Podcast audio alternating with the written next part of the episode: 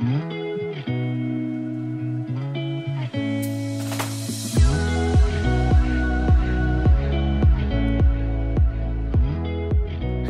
好，欢迎来到 Annie 爱情急诊室，我是 Annie，你的爱情诊疗师。在这里，我们会解答大家在感情上遇到的疑难杂症，也会邀请听众朋友还有各种来宾来节目上分享亲身经历的感情故事。喜欢我们的话，欢迎到 Apple Podcast、Spotify 给我们五星评价，也可以加入我们的 Line 社群，一起来聊聊感情大小事。那今天非常荣幸呢，邀请到现在正在资商心理所就读的林丽。我们今天要来和她一起来聊聊最近感情的时事。那我们就先欢迎林丽。我是林丽，然后我啊在网络上的笔名叫做局外人。大家好。今天非常开心可以邀请到林丽，我觉得跟林丽的就是缘分很奇妙。就经营自媒体下来，常常会有一些很有趣的事情发生。像我就有时候会看到，哎，他怎么有按我们现实动态的赞，或者说，哎，他有在我的贴文下面留言，然后就意外牵起了这个缘分。我觉得非常非常的奇妙。哎，你是怎么会发现到我们的账号啊？我觉得应该是我在对于写。感情这一块的心理学文章也是很有兴趣的，然后刚好又刚开始经营我的 IG，所以我就会去搜寻相关的那个 hashtag，然后就意外的找到你们，然后我就点进去看，发现哎，原来你们是一个 podcast 的节目，哎，好酷哦！然后我还有去听了一下，这样。哦，对啊，我也觉得很奇妙。然后那时候我就想说，哎，那不然就邀请林丽一起来节目上聊聊。然后那时候刚好在想说，哎，要来聊什么主题。然后那天我刚好就在 IG 上面看到了，就是那个探索的推荐给我一篇文章，是在讲说关于假性亲密关系。然后一开始我在想说这个词是什么，因为有时候就是哦，我知道这个状况，但是我不知道它的它的那个专有名词的解释是什么。然后我就看了一下它的。文章的内文，然后大概就是在讲说，就关于两个人在一起，好像就跟没有在一起一样，然后就觉得，哎，这个议题蛮酷，而且我自己觉得我自己也有相关的感受，所以今天就想要来跟林丽一起来聊聊这一个议题。然后在跟林丽讨论的时候，她也跟我分享了一些就是其他在心理学上面的一些名词啊，还有定义，我觉得很有趣。那在最一开始呢，我们就请林丽帮我们介绍一下，哎，那什么是？假性亲密关系，那什么又是丧偶式的恋爱呢？这两个之间有什么不一样？假性亲密关系这个词啊，它其实也不算是说非常正式的心理学名词，但是因为最近刚好有一个丧偶式恋爱这个词还蛮红的。那什么叫做丧偶式恋爱呢？丧偶式恋爱它指的就是你明明在一段关系里面，结果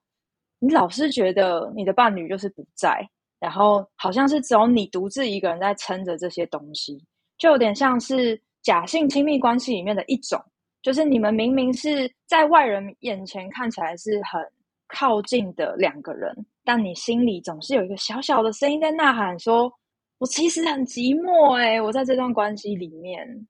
对。那其实这种，我其实有点好奇，是说到底这样子的情况是，假如说是，呃，我觉得我在谈一段丧偶式恋爱，好，到底是我自己想太多，还是是说，呃，就其实其实我的对方是有就有付出的，是我自己觉得我没看到，还是是说真的对方什么事情都没有做，才会让我有这样子的想法？我觉得这还蛮有趣的，就是应该是这些状况都有可能发生。一个部分是。当呃你们两个人都是属于在感情里面的那个依附风格，是属于比较不安全的。我觉得那后面我们也可以来讲一下什么是不安全的依附风格。对，那另外一个部分是我们每个人对于爱的解读其实是不一样的。那如果当对方他没有办法了解到你是怎么去感受到爱的，他可能就用他自己的方式来付出。那你虽然可以感受到他的付出，但是却觉得好像缺少一点什么，就是可能两个人对于感情里的期待有一点不一样吗？我觉得期待也是有点。举例来说好了，呃，如果我跟 Annie 是情侣的话，假设我想要喝珍珠奶茶，但是我不跟 Annie 说，然后 Annie 她就是觉得，嗯，我要付出爱啊，所以我都送林丽。养乐多，然后我就会觉得，嗯，他应该是爱我的吧？可是他为什么会不知道我想要喝珍珠奶茶，然后一直给我养乐多？就有点那种感觉。当你没有把你心里真正想要跟渴望的东西讲出来的时候，其实两个人之间的那个隔阂就会比较大，就有点像是之前我在网络上看到，呃，就是类似有人贴文说，我觉得如果对方爱我，他就应该要懂我啊，不需要我说出来。好像大家都会有这种这种误解，就会觉得说，哦，两个人如果是真的适合，或是真的很合拍，或是真的很相爱，那就应该要一切都尽在不言中，就可以通灵。对，就是真的就是一个通灵的概念诶，就是你会期望说，哦，对方他一定知道我要什么，但是其实一般来说，对方都不知道。对啊，诶，那像你刚说丧偶式的恋爱算是假性亲密关系的一种，那呃，所谓假性亲密关系，它可能还有什么其他的感觉或者其他现象？嗯，简单来说，如果你在呃亲密关系里面啊，你常常会觉得嗯很累，那那个累可能有一个部分是，比如说你们是处于一个关系不对等的状态。就是你不断的付出，但是对方好像都呃视为理所当然，所以那个过程中，你就会慢慢对于感情里面的那个呃爱的感觉是呃匮乏的，这可能也是一种。那另外一种就是，其实就会连接到刚刚讲的，我想要的东西对方不知道，但是我又不讲，所以当这个状况持续发生的时候，你就会对对方有一些情绪，那个情绪可能是。愤怒，或者是你觉得难过，就是为什么对方都不懂呢？嗯嗯，我就会想到，就是有一个应该是心心理学家吧，他有提出一个就是类似亲密关系的测试，然后那个题目就有点像是呃，在 YouTube 上面情侣有一些情侣他会玩那个快问快答。哦，有有看过，像抖音啊，或是 YouTube 的一些短影片，好像都会有。对，然后那个快问快答的过程，就是比如说，哎，你知道你的男朋友或女朋友的最好的朋友叫什么名字吗？之类的，就还有包括可能比较深层的一些问题，像是你知道他的人生目标是什么吗？那在这个过程中，就是你在看到那些题目以后，你就可以知道说，哦，我好像并没有真的那么了解对方，就是在你们的沟通过程是有一些隔阂的。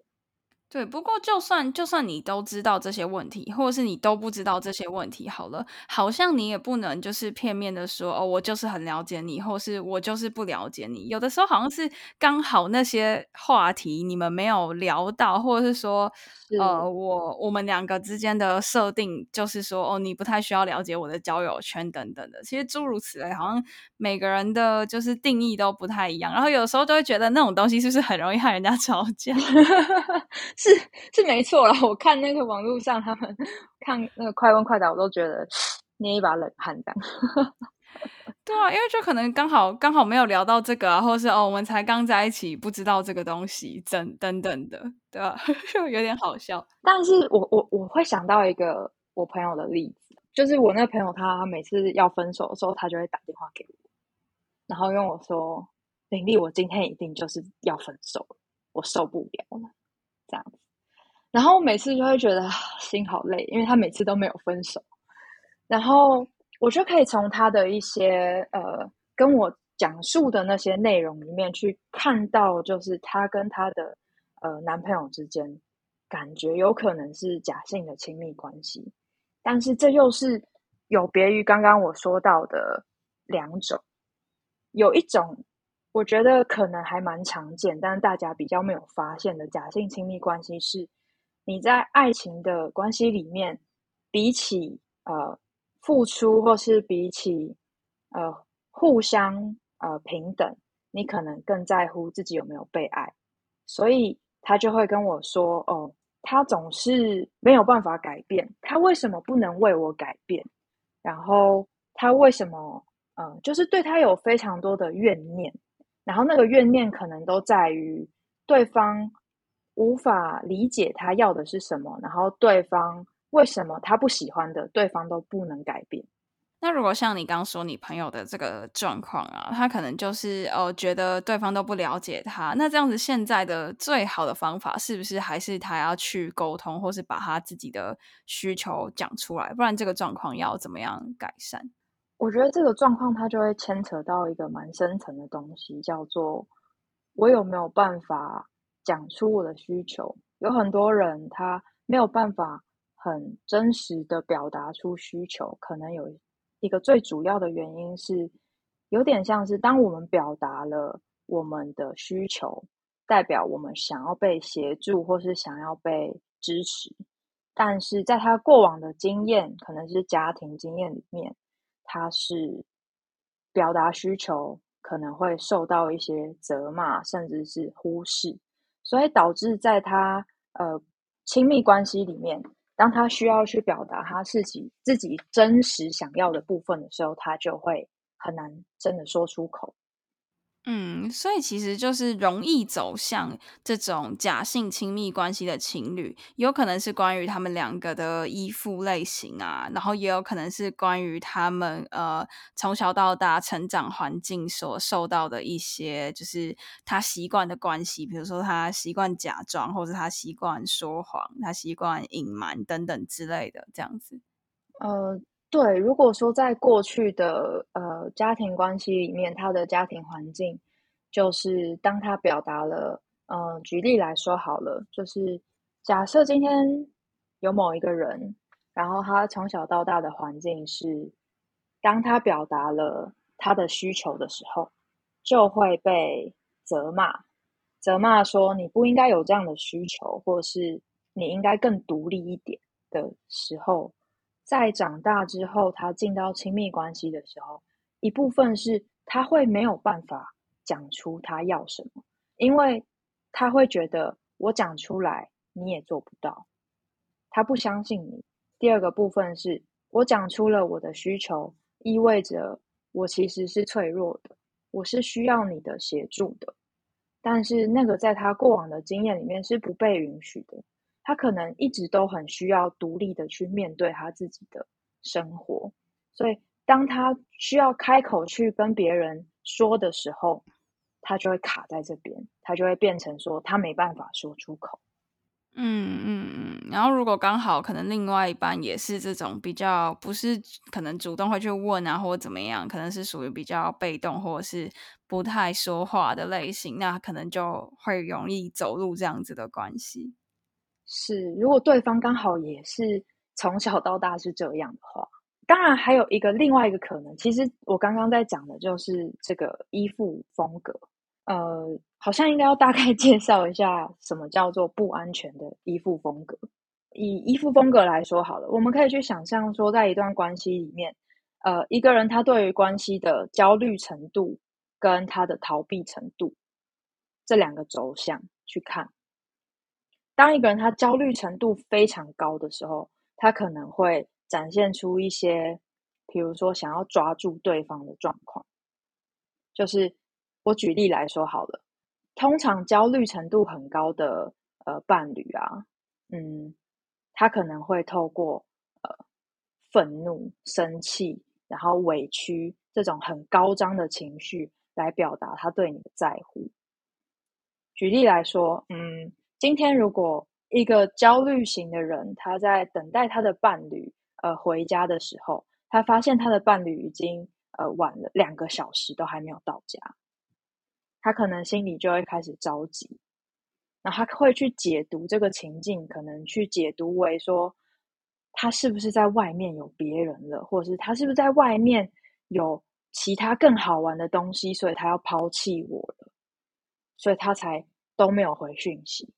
所以，当他用这样子的假想的时候，当对方回来的时候，对方可能只是，比如说他真的在加班，或是他真的在忙，或是他塞车等等各种原因回来的时候，他在不给对方解释的情况下，就直接暴怒：“你这么晚回来，你一点都不在乎我。”那他可能就进到房间里了。那对方就会觉得：“哈，你在说什么？完全不知道你现在为什么要是这样的状况。”那可能就会变成对方需要。一直去哄他，去安抚他的情绪。那这样子长久下来，其实双方就会有一些很难言喻的那个嫌隙了。这个是属于焦虑型的伴侣这样子。那你说在感情里面还有一个呃轴向叫做逃避程度。那呃这个逃避程度有一类型的伴侣是，他对于跟对方有非常亲密的呃情感连接也好，或是我刚刚说的，他对于说出需求其实是有困难的，因为他从小就被要求要独立。那他在感情里面，他会呈现一种我其实根本不需要你啊，所以他会去逃避那个亲密的感觉。那他不会表现出他的焦虑，他可能就是用呃，比如说冷战，你又在无理取闹的这些话，来让对方是对方的那个情绪是没有办法得到支持跟抒发的，甚至更严重的，可能一吵架他就离开家里。像以前小时候，我爸就是用这种方式，他就是我妈可能一生气，然后他就直接离开家，然后过几个小时，等我妈自己情绪平静下来后，他再回来。但是事实上，他们根本没有去针对这个呃争吵去做任何的沟通。嗯，而且其实这些就是依附的心态，好像也是跟可能你的原生家庭啊，或是你过往经历过的一些，不管是亲情啊、爱情或是友情也好的一些经历，而会影响你自己是呃属于哪一个轴向的嘛？那有的时候这种事情好像也不是那么一时之间就有办法改变，然后呃每个人的每个每两两个人之间的排列组合碰在一起的时候，也可能。可能会发生一些不一样的事情。那这种时候，如果两个人之间的关系已经走到就是所谓的假性亲密关系，一方或是双方都觉得很累的时候，你觉得如果他们还想要再继续在一起，可以去尝试什么样的努力或是改变？我相信，在卡在这样的关系里的人，很多的呃伴侣，他们其实都还是心底都是爱着对方的。只是他们可能在表面上，他们找不到一个更适合的方式去相处。所以，如果说还想要继续在一起的话，然后又想要改善目前现在的关系模式，我觉得有几个比较好的方法。第一个是觉察，就是可能你今天呃，我们的观呃听众啊，今天听了这个节目以后，发现说，哎，自己好像是刚刚说的那个不安全依附的某一个类型，哎。那怎么办？其实我觉得，当你对自己的呃感受或者是自己的状态有所觉察的时候，那就会是第一步。就你发现，哎，我好像总是在逃避，或是哎，我好像总是一直很焦虑。对，首先我们就需要去了解到你对于爱的需求是什么。我们这一步就还不用跟对方讲啦，我们可以先去自己去觉察、感受一下，甚至把它写下来。我就可以举一个呃，我觉得我还蛮喜欢的一个呃学者，他有提出，就是每个人的爱的语言的模式其实是不一样的。那大家也可以就是之后有机会可以去网络上搜寻一下，这样。那总共被归纳出来五种爱的语言。那第一种是肯定的言语，就是你在爱情里面，你期待的是对方能够多夸奖你，多。呃，去肯定你为这段关系的付出。那第二个是服务的行动，就是你会希望，呃，你你会你会感受到爱的方式是，当比如说对方在你下班的时候，然后你好累好累的时候，然后开车来接你，或者是你好累的时候，他可以端上一杯，比如说呃热可可来给你，那这就是服务的行动。那第三个是礼物。就是比如说，在生日的时候，或是在特别的节庆的时候，对方能够送你一些小礼物或是小卡片，然后可以最让你感受到自己是被爱的。然后第四种是精心的时刻，就是比如说你们相处的时候，对方他是不会划手机，他是可以好好的专心听你说话，然后你们是可以有一个很美好的相处时刻，或是你们可以一起做一些什么，你很在乎你们在一起的状态。那第五个是身体接触。那说到身体接触，有的时候大家就会往一个地方走去，这样子。但其实这边指的身体接触，是包括日常的一些拥抱啊，然后呃牵手啊这些。就是透过肢体的接触，可以让你感受到对方是爱的、爱你的。那你可以先去觉察一下，说，哎，你自己期待爱的方式是什么？那在这个觉察过程，你可能就会突然明白到，哦，原来为什么他做这些、这些、这些、这些，但是我老是觉得好像哪里不太对，这样。对，那在觉察之后，我们就可以有机会去更清楚的向对方表达说，哎，我想，我希望，呃，你如果可以怎么样、怎么样、怎么样做的话。我觉得可能我会感觉到你是很爱我的，这对我来说很重要。那就会这个部分就会连接到我们呃，我接下来想要分享的就是同理和支持。就是有的时候我们在想要去呃，因为感到受伤，然后想要去指责对方的时候啊，我们可以先停下来去思考一下。比如说举例而言，像我那个朋友。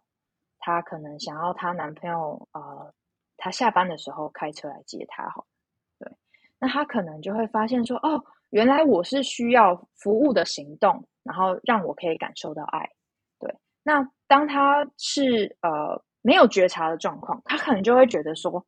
啊，我就是要这个啊，啊，别人都可以做到，为什么你做不到？当这个话出来的时候，那个后面的那个火药味就会开始蔓延。可是，当你的表达是，就是我希望你可以在你有空的时候，或是在我很累的时候，你是可以来接我下班的。我会感觉到你真的好爱我，然后也去在这个表达之后，也去听听看对方他的想法是什么，然后也去调整一下，说，哎，是不是有一个呃平衡的模式是可以做到的？比如说，对方他可能就会表达说，嗯，可是我通常礼拜三、礼拜四。下班的时候都会很累耶，那你可能也可以觉得说，哦，那我们可不可以礼拜五下班的时候你来接我，然后我们可以一起去吃饭，这样子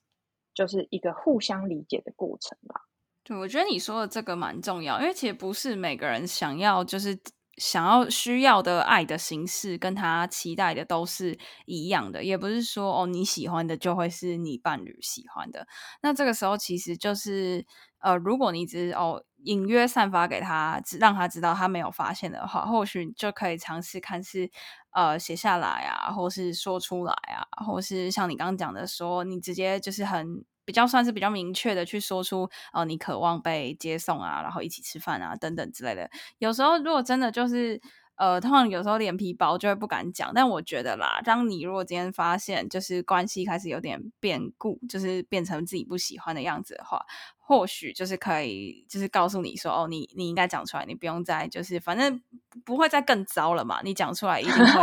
一定会比较好啊。那就是尝试看看，那如果没有用的话，再再看看到底要怎么样。那既然讲到说没有用，我就在想啊，那如果就是经历了这种假性恋爱关系好长一段时间，他到底要？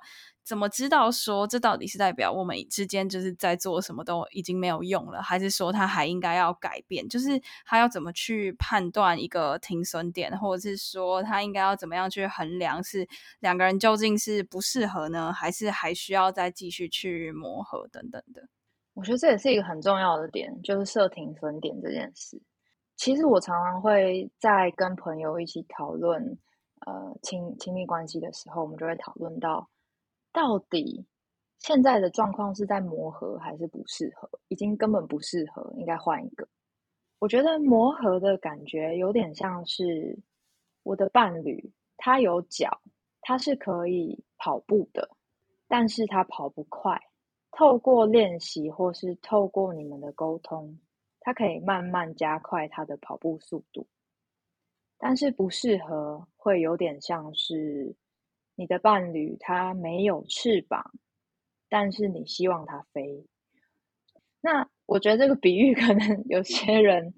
有点不太理解啦。就是说，我觉得在感情的一开始的时候，就是我觉得当然那个感情它就是一种很难控制的化学反应。我好像很难真的去说要怎么去设一个停损点，因为每个人他的。呃，期待他的容忍程度，然后他的各种考量都不同。但是，如果是真的要说的话，我会觉得，磨合有点像是呃一个过程，然后不适合它是一个判断的基准。那在这个磨合的过程里面，透过你们的沟通，比如说像我刚刚举的那个例子，如果我很清楚的表达说，哦，我在很累的时候，我会希望你愿意来接我下班，但是是在你可以接受的程度里面，这样。但是对方他始终维持在，我干嘛要接你下班，或者是不要，我就是不要。他完全站在一个踩死的状态下的时候，你已经透过了各种清楚的表达跟沟通，然后。去理解他的处境的时候，但是在这个过程里面，他始终保持在原地。我觉得那就要去思考，这个人他是不是不适合你了？他可能根本没有办法给你你要的这个东西。嗯，所以其实就是有点像是你把你能做的，然后还有你就是在你不影响你自己太多。呃，情绪或你自己的心理健康之下，你能做的都做了，但是对方好像还是完全没有任何的改变，就是连那种愿意去踏出一小步那种都没有。那可能这时候就应该要来回头检视一下这段关系对自己的意义，这样子吗？没错，而且也需要去思考，为什么在这段关系里面我这么痛苦，但是我依然离不开。就是对方他到底给了你什么，或者是你在这段感情里面到底有什么东西留住了你？你可以去权衡一下这个让你留下来的部分跟让你想走的部分它的比例。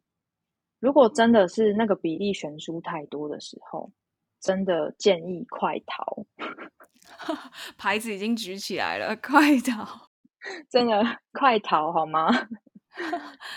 真的，有的时候其实会发现，你深入的去理清到底你为什么还就是还要继续跟这个人继续在一起，你会发现有的时候你其实爱的不见得是这个人，是那个感觉，或是你就是已经不是已经不是非他不可的时候，然后你已经觉得你的呃痛苦已经大于跟他在一起的快乐，然后可能也没有什么动力再继续去促成你们之间的改变啊，或者是让你们之间越来越。更好的时候，可能真的就是要慢慢去、慢慢去放手了，因为那时候其实会蛮累的。我觉得，其实我会觉得说，在一起还是要以你自己先把你自己照顾好，你自己的心理状态是 OK 的情况下再继续。如果你已经被就是呃内耗到一个很就是很低潮的情况，你已经就是没有动力再继续去改变的时候，那样子状态其实对你自己或是对你们两个之间其实都不太好。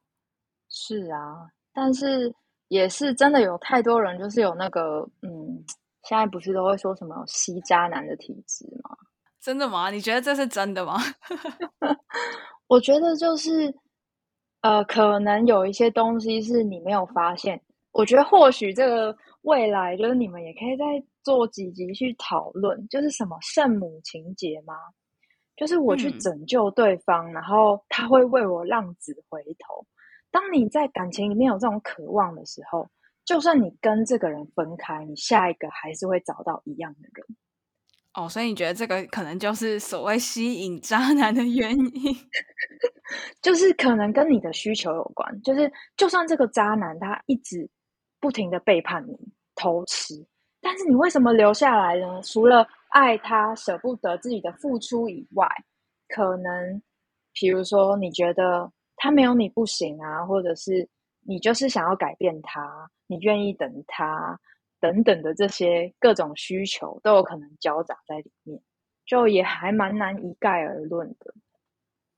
嗯嗯，简单来说就是要随时去观察自己在这段关系里面的想法吧。就如果今天你已经有一些负面的情绪呃出现的时候，那你就应该要去检查一下，就是。审视一下你自己现在的状态，还有慢慢的去理清这背后的原因，到底是出自于就是你们两个之间可能本来就不太适合，或是你已经努力过了，或者是说哦这段关系真的让你太痛苦了等等的，就是不断的透过一些方法去呃检查一下、审视一下自己现在的一些状态，进而去知道说你接下来应该要怎么做。是的，没错，就是要保持觉察，然后随时。了解自己的状态，跟自己在一起。对啊，其实我觉得跟别人在一起，其实也是一个，就像你说说的还蛮好的，就是也是跟自己在一起，因为我们其实很少会跟一个人这么的亲近，然后交出呃很大一部分的你，或者是你很深沉的一些情绪啊，你很深沉不太愿意会被一般人知道的状况，所以其实，在跟一个人进入亲密关系的时候，其实好像也是在帮助你更加了解你自己，包括你对感情的需求也好，或是你。对某些事情出现的情绪等等的，都是在帮助你了解自己。是啊，我就会觉得每一段没有成功的感情，都是一段很好的排练，直到你终于找到那个正式演出的那个人。哎，我觉得你很会，你很会有这种，你很会下这种 slogan 跟结语，就是 很有画面感的感觉。呃，我只是觉得这句话很。我是觉得还蛮喜欢的啦，忘记是在哪里看到类似的话，这样。对啊，林丽她也会在她的 IG 上面分享蛮多，就关于感情相关的一些，就是她的想法啊，还有可能介绍一些心理学的知识啊等等的。那最后我们就请林丽来跟我们介绍一下她目前就是经营的社群平台。我目前是经营 Outsider Talk 这个 IG 的账号。那我的账号主要会分享一些跟心理学相关的，那当然爱情的部分也有，然后还有刚刚有提到的，像是我们的原生家庭、生长环境，然后在呃包括呃情绪困扰的解法啊等等的各种各式各样的心理科普文章，对。对，我觉得就是林立的文章，它很有趣。它有些有时候也会放一些梗图等等的，就是 用一些很有趣的方式带我们来了解，可能不管是感情也好，或心理学也好，里面的一些小知识。对，你我觉得你的梗图都做蛮有趣的。我想很久。对，而且是不是我发现你就是好像用那些梗图的时候，好像都特别多、特别多人按赞，特别多人看到。刚好就是可能标题也有下好吧，我还在练习要怎么下一个比较打中人心的标题，对啊。看来大家对于就是这种图像式的表达都特别有兴趣，然后有时候就会想要标朋友啊或者是什么的，因为就是被被说中了，对，就被诶刺了一下这样子。这是我，这就是我。对于以上议题有兴趣的朋友，也可以去追踪林立的 IG，那它的链接我也会放在下方的资讯栏。那今天很开心跟林立有这个机会，可以来聊聊关于假性亲密关系的一些议题。那有兴趣的朋友也可以在持续保持关注我们的节目，也可以去追踪林立哦。那我们今天的节目就到这边，那下期见，大家再见，拜拜，拜拜。